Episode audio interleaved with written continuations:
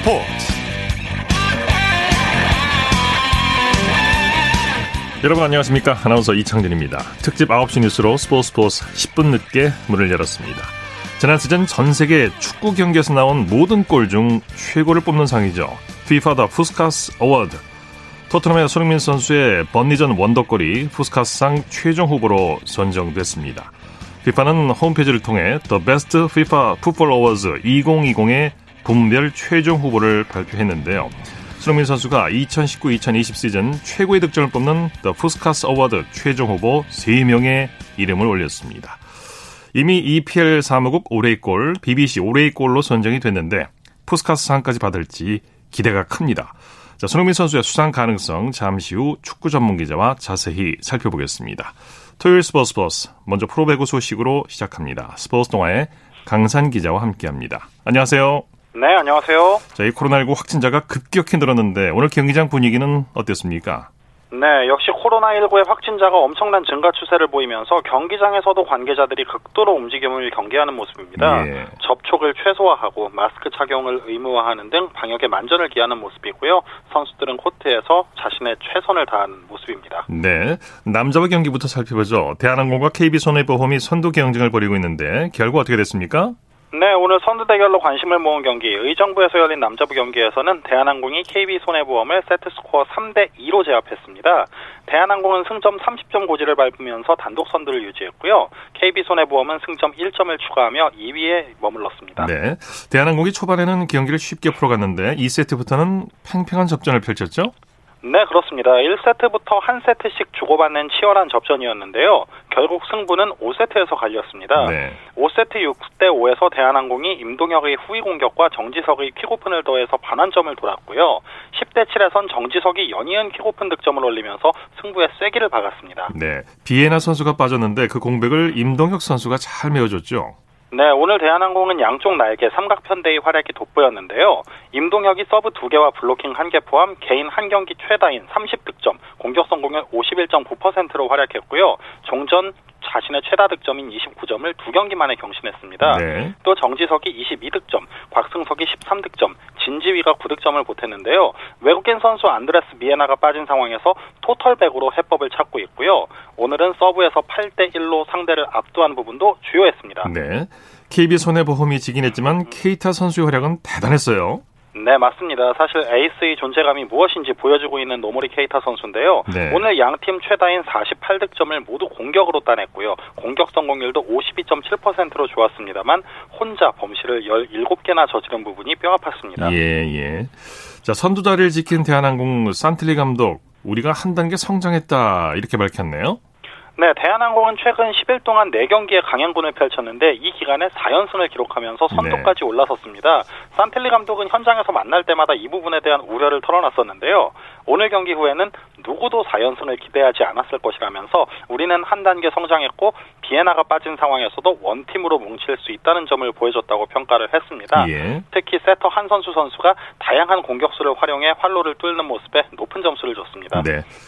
여자 배구 살펴보죠. KGC 인삼공사가 현대건설에게 역전승을 거뒀네요.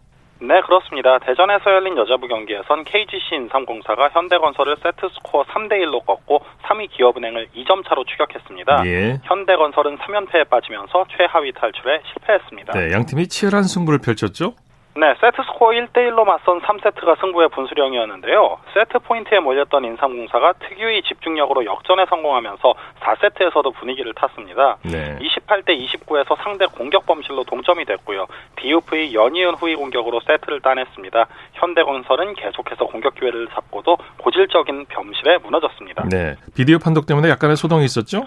네, 좀 굉장한 복잡한 상황이었는데요. 예. 그 지민경 선수가 공격을 했을 때 3세트였거든요. 최초 심판진이 현대건설 김다인의 머리카락이 네트에 닿았다면서 네트 터치를 지적했기 때문에 네. 이도희 감독은 네트 터치 관련 비디오 판독을 요청을 했습니다. 일단 판독 결과 터치넷이 아닌 것으로 판독이 됐고요.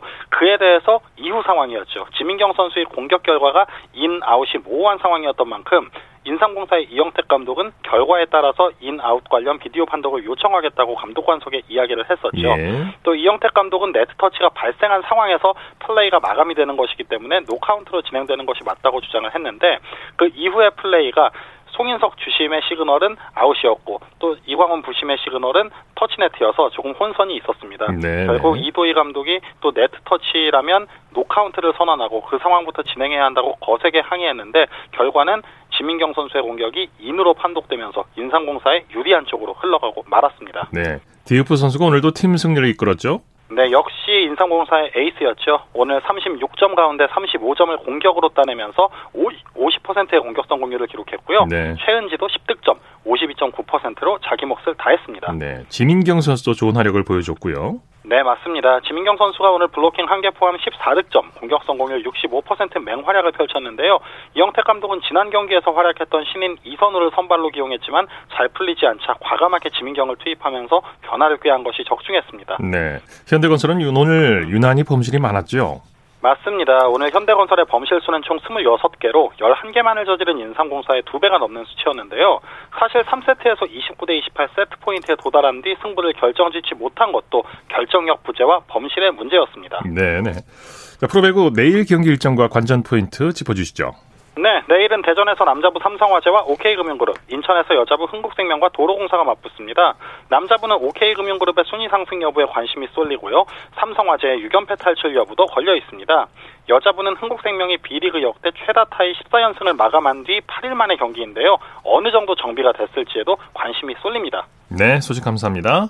네, 고맙습니다. 프로배구 소식 스포츠 동아의 강산 기자와 함께 했고요. 이어서 프로농구 소식 살펴보겠습니다. 조현일 농구 해설위원입니다. 안녕하세요. 네, 안녕하십니까. 오늘 농구장 분위기는 어땠나요? 네, 오늘은 토요일이기 때문에 총 3경기가 펼쳐졌는데요. 아, 3경기 모두 다 아주 치열한 접전이 펼쳐지면서 아, 또 경기장을 직접 아, 찾지 못한 팬들이 아, 또 이 TV를 통해서 굉장히 또 재미있는 경기들을 만끽했습니다. 예. KT와 LG의 경기부터 살펴보죠. KT의 상승세가 무섭네요. 네, KT가 무려 7연승을 달렸습니다. 아, 오늘 이 지역 라이벌인 창원 LG를 맞아서 98대 88로 승리를 따냈습니다. 네. 아, 7연승은 올 시즌 이 특정팀 최다 연승 기록이 됐고요. 아, KT는 오늘 경기 승리로 SK 전자랜드와 공동 4위에 오른 반면에 LG는 늘 강했던 이 홈 경기를 내주면서 아쉽게 다음 경기에서 승리를 기약하게 됐습니다. 네, KT가 무서운 집중력을 보여줬죠. 네, 1쿼터에 득점을 몰아치면서 한때 15점 차이로 앞서갔고요. 어, 하지만 2쿼터, 3쿼터에 추격을 허용하면서 한때 또 역전까지 허용을 하긴 했습니다만 고비와도 나왔던 김영환 선수와 또 양홍석의 득점이 돋보였습니다. 네. 특히 토종 포워드인 양홍석 선수는 LG의 포워드진을 상대로 완벽한 매치 우위를 점하면서 25득점, 어, 또 리바운드도 무려 13개나 잡아냈고요. 네. 어시스트 2개로 더블 더블을 작성을 했습니다. 네. KT는 골이 폭발했는데도 불구하고 자유투 시도가 하나도 없었어요. 네, 어, KBL이 출범한 이래로 어, 자유투 시도가 단 한 개도 없었던 경기는 오늘이 겨우 두 번째였습니다. 예. 어, 첫 번째 경기 또한 이올 시즌에 나왔었는데 어, 지지난 달이었죠. 10월 25일 이 원주 종합체육관에서 열린 어, 원주 DB와 아, 전주 KCC의 경기가 첫 번째였습니다. 네. 아, 당시에 DB는 자유투를 하나도 던지지 않았고 또 그 경기에서 69대 85로 패했습니다만 아, 오늘은 KT가 자유투를 하나도 어, 시도하지 않으면서 또 승리를 따냈거든요. 네. 아, 전체적으로 오늘 심판이 어, 휘슬을 잘 불지 않는 이른바 이제 하드콜의 경기였는데 KT가 또 그런 부분을 오히려 역이용을 하면서 아, 골 밑에서 전투적인 몸싸움 능력을 가져갔고 네. 결국 10점 차 승리를 따냈습니다. 지긴 했지만 오늘 LG도 경기 내용 괜찮았어요. 네, 어, 1쿼터에 사실 경기 시작과 동시에 수비가 무너지면서 15점 차로 밀렸습니다만 아, 곧바로 2쿼터 중반에 또 이 경기를 따라잡는 저력을 선보였습니다. 네. 아, 특히 캐디 라렌 선수가 상당히 또 보긴 드문 장면을 연출했었는데 아, 2쿼터 7분 47초를 남기고 아, 정성호 선수의 패스를 받아서 아주 이 호쾌한 인요페이스 덩크를 터뜨렸습니다. 예. 아, 라렌의 이 어마어마한 파괴력에 이 멀쩡했던 그물이 바로 찢어졌고요. 네, 곧바로 경기가 또 스톱되기도 했었는데 네. 이후의 흐름을 좀 주도하지 못했던 부분이 좀 아쉽긴 합니다만 그래도 LG가 무기력하게만 물러나지는 않았습니다. 예, 예. 전자랜드와 DB는 연장까지 가는 접전을 벌였죠? 네, 이 경기도 혈투였습니다. 예. 아, 마지막에 웃었던 자는 홈팀 전자랜드였는데요.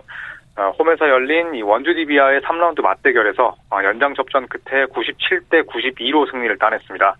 아, 전자랜드는 오늘 승리로 6연패 늪에서 탈출을 했고요. 아, 반대로 원주 DB는 아, 오늘 오늘도 승리를 따내지 못하면서 최하위에 머물렀습니다. 네. 1쿼터부터 치열한 공방이 펼쳐졌죠? 네. 어, 사실 1쿼터에 전자랜드는 어, 초반부터 앞서 나갔고요. 또 2쿼터를 15점이나 앞선 채 여유 있게 마쳤습니다. 자, 하지만 이 후반 들어서 어, DB의 3점슛 세례에 이 전자랜드가 크게 흔들렸는데요. 어, 특히 김종규 선수의 3점이 연거푸 림을 가르면서 어, 승부는 또 갈수록 치열해졌습니다. 네. 어, 전자랜드는 4쿼터 막판에 김종규 선수의 블럭슛에 막힌 뒤에 또 허웅 선수에게 곧바로 3점포를 얻어맞으면서 패색이 짙었습니다만 어, 종료 10초 전에 차바위 선수가 자유투 두 개로 승부를 연장으로 몰고 갔고요. 네. 어, 연장전에서는 김낙현 선수가 활약을 하면서 길고 긴 유관패 늪에서 탈출했습니다. 네. 연장에서 DB가 위기를 맞기도 했었어요.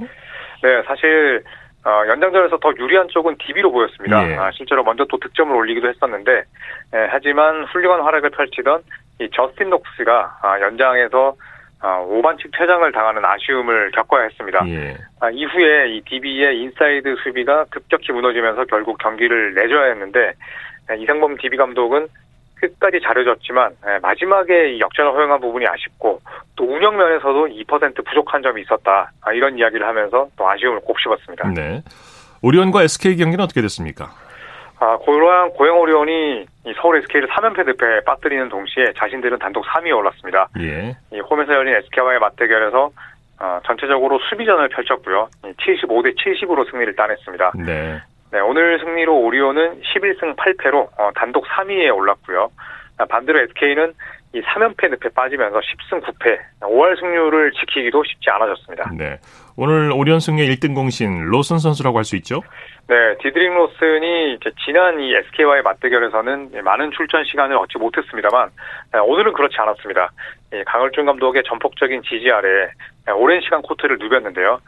어, 팀내 최다인 26득점을 올렸고 어, 이에 대해서 오룡의 강을준 감독은 에, 전체적으로 뭐 힘든 경기였지만 예, 로슨의 활약 덕분에 이겼다라는 이야기를 했습니다. 예. 그리고 또 이 토종 에이스라고 할 수 있는 이대성 선수가 16점을 올렸고 어, 허일영 선수가 13득점을 보탰습니다. 에, 반대로 SK에서는 이 자밀 원이가 아, 득점 1위답게 오늘 경기에서도 30득점, 또 리바운드 14개로 이 맹활약을 펼쳤습니다만 네. 아, 팀의 패배로 빛이 바랬습니다. 네. 또 어떤 선수들이 팀 승리에 기여했습니까? 네, 이 허일영과 이대성 선수 외에도 어, 이승현 선수의 활약도 돋보였습니다. 아, 공격할 때는 또 외곽으로 나와서 3점을 던지고 또 수비할 때는 뭐 상대 외국인 선수를 막곤 하는데 어, 이승현 선수의 궂은일 능력이 없었더라면 어, 또 디드릭 로슨이 많은 득점을 올리지 못했을 테고요. 네. 그리고 또 허일영과 이대성 선수가 또 29득점을 활약 어, 합작을 하면서 아, 로스의 부담을 잘 들었습니다. 네. 여자 프로농구 살펴보죠. KB스타즈가 삼성생명을 상대로 진땀승을 거뒀네요. 네, 이 경기 역시도 연장을 갔습니다. 예. 아, 최종 승리는 KB스타즈의 몫이었는데요. 아, 오늘 이 원정에서 열린 삼성생명과의 3라운드 맞대결에서 82대 77로 이겼습니다. 아, 오늘 경기 승리로 KB스타즈는 아, 시즌 9승 3패로 야산 우리은행과 다시 공동 1위에 올랐고요. 예. 어, 선두권을 맹추격하던 3위 삼성생명은 예, 마지막 고비를 넘기지 못한 채 결국 패하면서 어, 공동 선두와의 승차가 3경기로 벌어졌습니다. 네. 경기 내용 정리해 볼까요? 네, 연장까지 가는 접전이었습니다. 네. 어, 사실 승부의 끝을 끝까지 예측할 수 없는 상황이었는데 에, 종료 34초 전에 김한별 선수의 천금 같은 3점으로 삼성생명이 73대 71로 앞섰습니다. 아, 하지만 KB스타즈도 끝까지 포기하지 않았는데요. 아, 종료 직전 4초를 남기고 강아정 선수의 레이업이 림을 가르면서 승부는 연장으로 향했습니다. 네. 아, 연장 들어서 김단비와 심성영 선수가 서로 뭐 득점을 주고받았습니다만 아, KB스타즈는 이 박지수 선수가 있었죠. 이 박지수 선수가 골밑에서 힘을 내면서 또 자유투를 많이 얻어냈고 또 김민정의 미드레인지 슛까지 터지면서 아, 79대 75로 어, 리드를 벌렸고 결국에는 5점차 승리로 오늘 경기를 마무리했습니다. 네, 소식 감사합니다. 네, 고맙습니다. 프로농구 소식 조현일 농구 해설위원과 정리했습니다.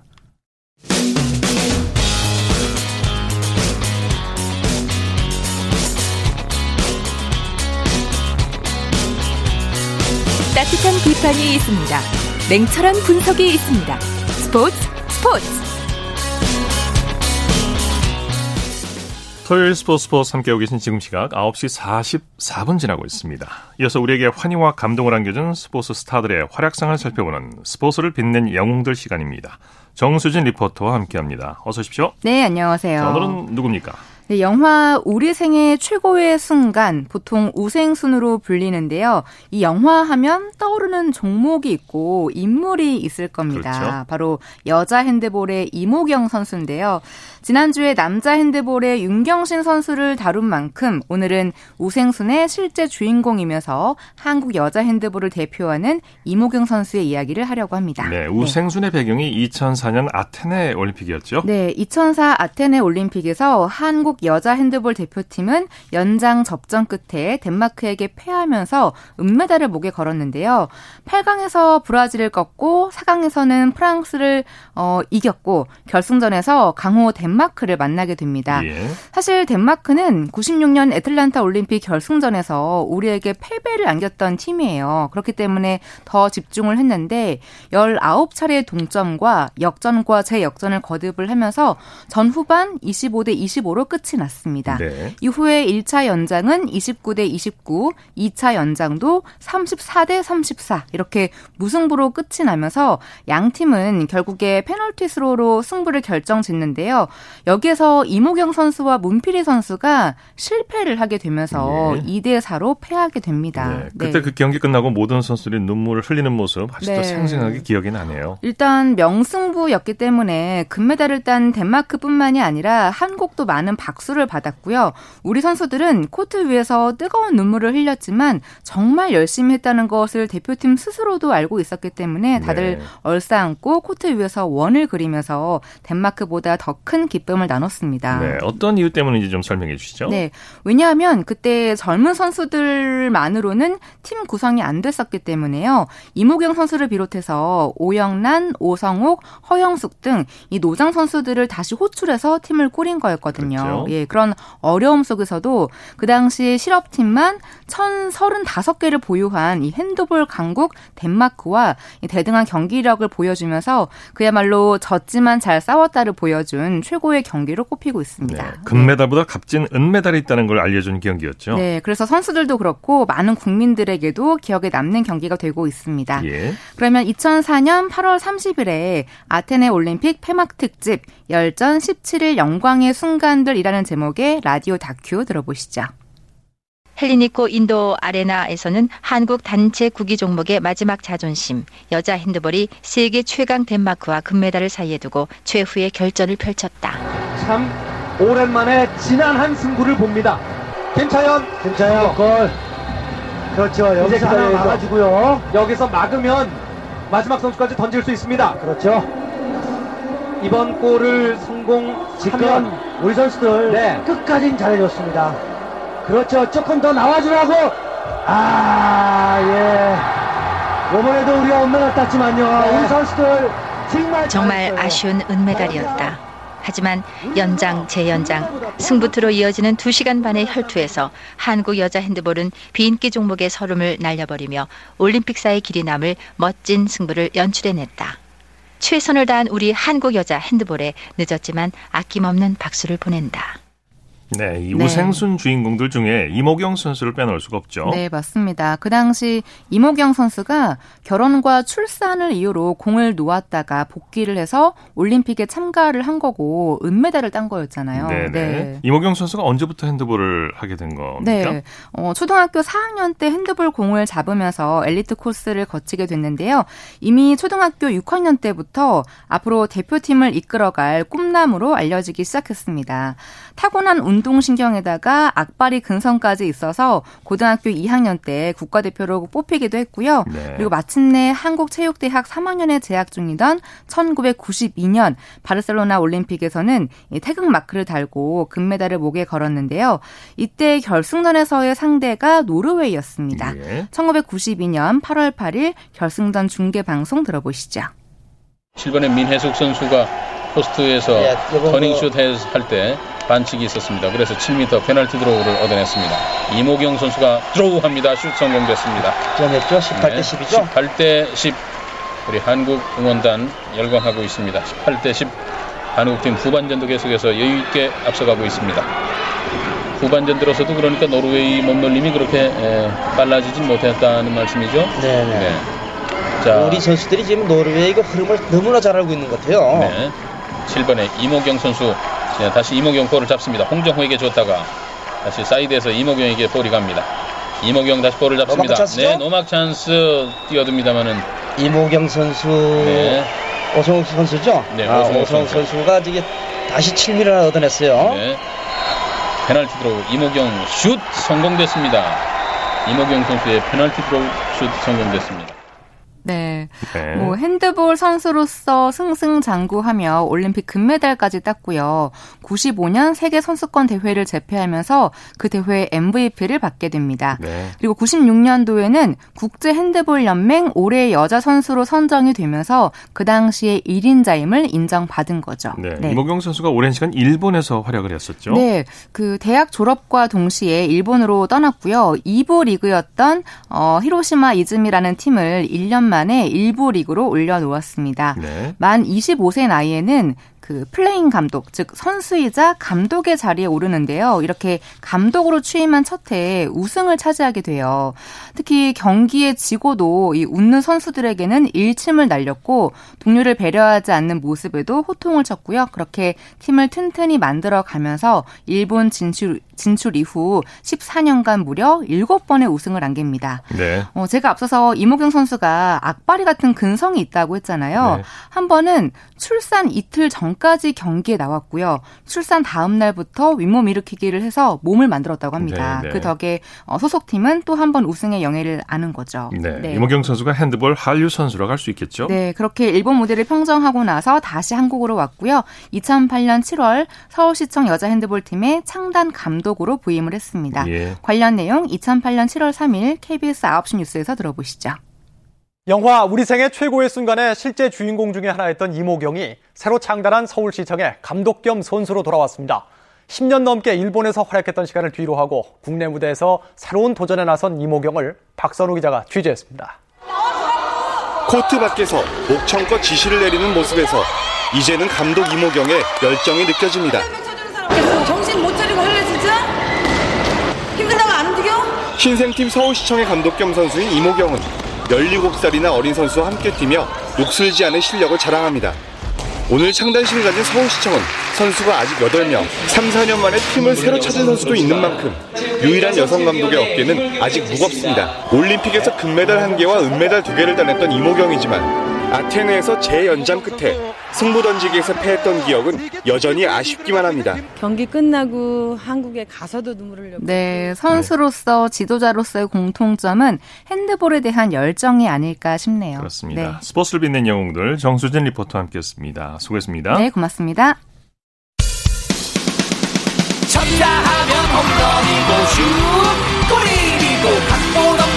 없는 한편의 드라마 그것이 바로 그것이 바로 손에 잡힌 우승 트로피 목에 걸린 그 배달 너와 내가 하나 되는 그것이 바로 그것이 바로 그것이 바로 꿈꾸던 스포츠 꿈꾸던 스포츠 꿈꾸던 스포츠 이어서 축구 소식입니다. 중앙일보의 박는 기자와 함께합니다. 안녕하세요. 네, 안녕하세요. 손흥민 선수가 올해 최고의 골 최종 후보 3인에 올랐죠?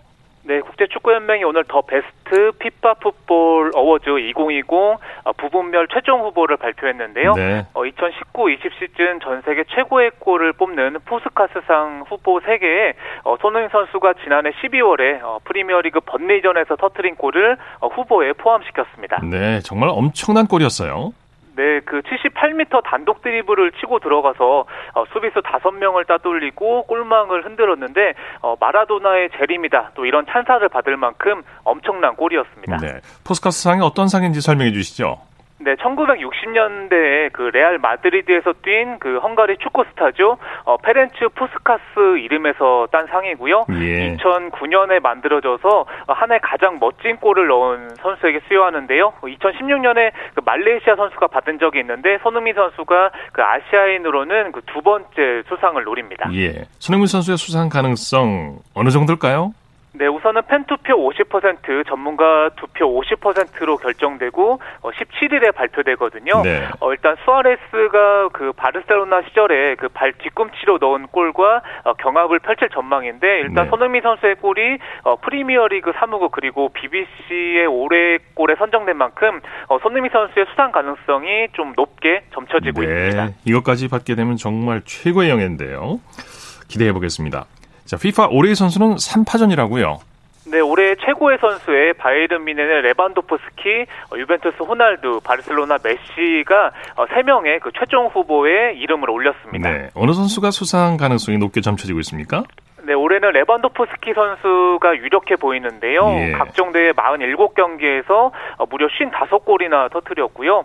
어, 미넨의 그 3관왕을 이끌었습니다. 네. 호날두와 메시도 어, 굉장히 잘했지만 이번만큼은 어, 레반도프스키가 좀 더 유력하다는 그 현지의 평가가 어, 나오고 있습니다. 네. 자, 토트넘의 손흥민 선수가 이번 주말에도 골 사냥에 나서죠. 네, 한국 시간으로 내일 밤 11시 15분에 어, 크리스탈 팰리스와 어, 프리미어리그 원정 12라운드를 치릅니다. 예. 어, 토트넘이 현재 리그 1위거든요. 손흥민 선수가 골 사냥과 함께 그 팀의 선두 수성에 앞장섭니다. 네, 또 손흥민 선수는 득점 선두 탈환을 노리고 있죠.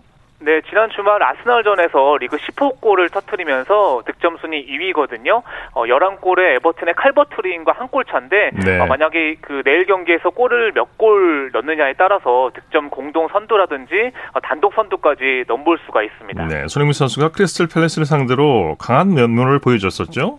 네, 2015년에는 프리미어리그 데뷔골도 터뜨렸고요. 예. 어, 지난해 4월에는 어, 토트넘 새 홈구장 개장 1호 골도 기록했고 어, 지난해 9월에는 멀티골을 기록했거든요. 네. 어, 굉장히 강한 면모를 보인 만큼 어, 내일도 좀 골을 기대해봐도 좋을 것 같습니다. 네. 자, 토트넘을 선두로 이끌고 있는 모리뉴 감독이 프리미어리그 11월 감독에 올랐군요. 네, 프리미어리그 11월 최고 감독에 뽑혔는데요. 네. 어, 토트넘이 11월에 리그 4경기에서 3승 1무 그 무패로 리그 선두로 올라섰고요. 네. 어, 무리뉴 감독은 2007년 그 첼시 감독 시절 이후에 13년 어, 만이자 어, 개인 통산 네 번째로 어, 이달의 감독상을 수상했습니다. 네, 이게 바로 손흥민, 케인 듀오의 활약상을 보여주는 거죠. 자, 프로축구 울산 현대가 아시아 챔피언까지 딱 두 경기 남겨놨는데 내일 예, 아시아 챔피언스리그 4강전을 치르죠. 네, 한국 시간으로 내일 오후 7시에 카타르 도하에서 일본 비셀고베와 어, 아시아 챔피언스 리그 4강전을 치릅니다. 네. 어, 울산이 굉장히 상승세인데요. 그 최근 7경기에서 어, 7연승과 함께 모두 두 골 이상을 넣었거든요. 어, 만약 내일 승리를 한다면 어, 19일에 이란의 페르세폴리스와 결승전을 치르고요. 네. 어, 2012년 이후에 8년 만에 또 우승에 도전할 수 있는데 특히 내일 일본 팀과의 경기거든요. 어, 김도훈 울산 감독은 어, 일본 팀과 경기할 때는 더욱더 승리를 생각해야 한다. 또 이렇게 출사표를 밝혔습니다. 네, 소식 감사합니다. 네, 감사합니다. 축구 소식 중앙일보의 박민 기자와 정리했습니다. 스포츠 단신 전해드립니다. 광주도시공사가 혼자 10골에 도움 7개로 맹활약한 강경민 선수를 앞세워 2020, 2020-2021 SK 핸드볼 코리아 리그에서 첫 승을 따냈습니다. 스포츠 버스 오늘 준비한 소식은 여기까지고요. 내일도 풍성한 스포츠 소식으로 찾아뵙겠습니다. 함께해 주신 여러분 고맙습니다. 지금까지 아나운서 이창진이었습니다. 스포츠 스포츠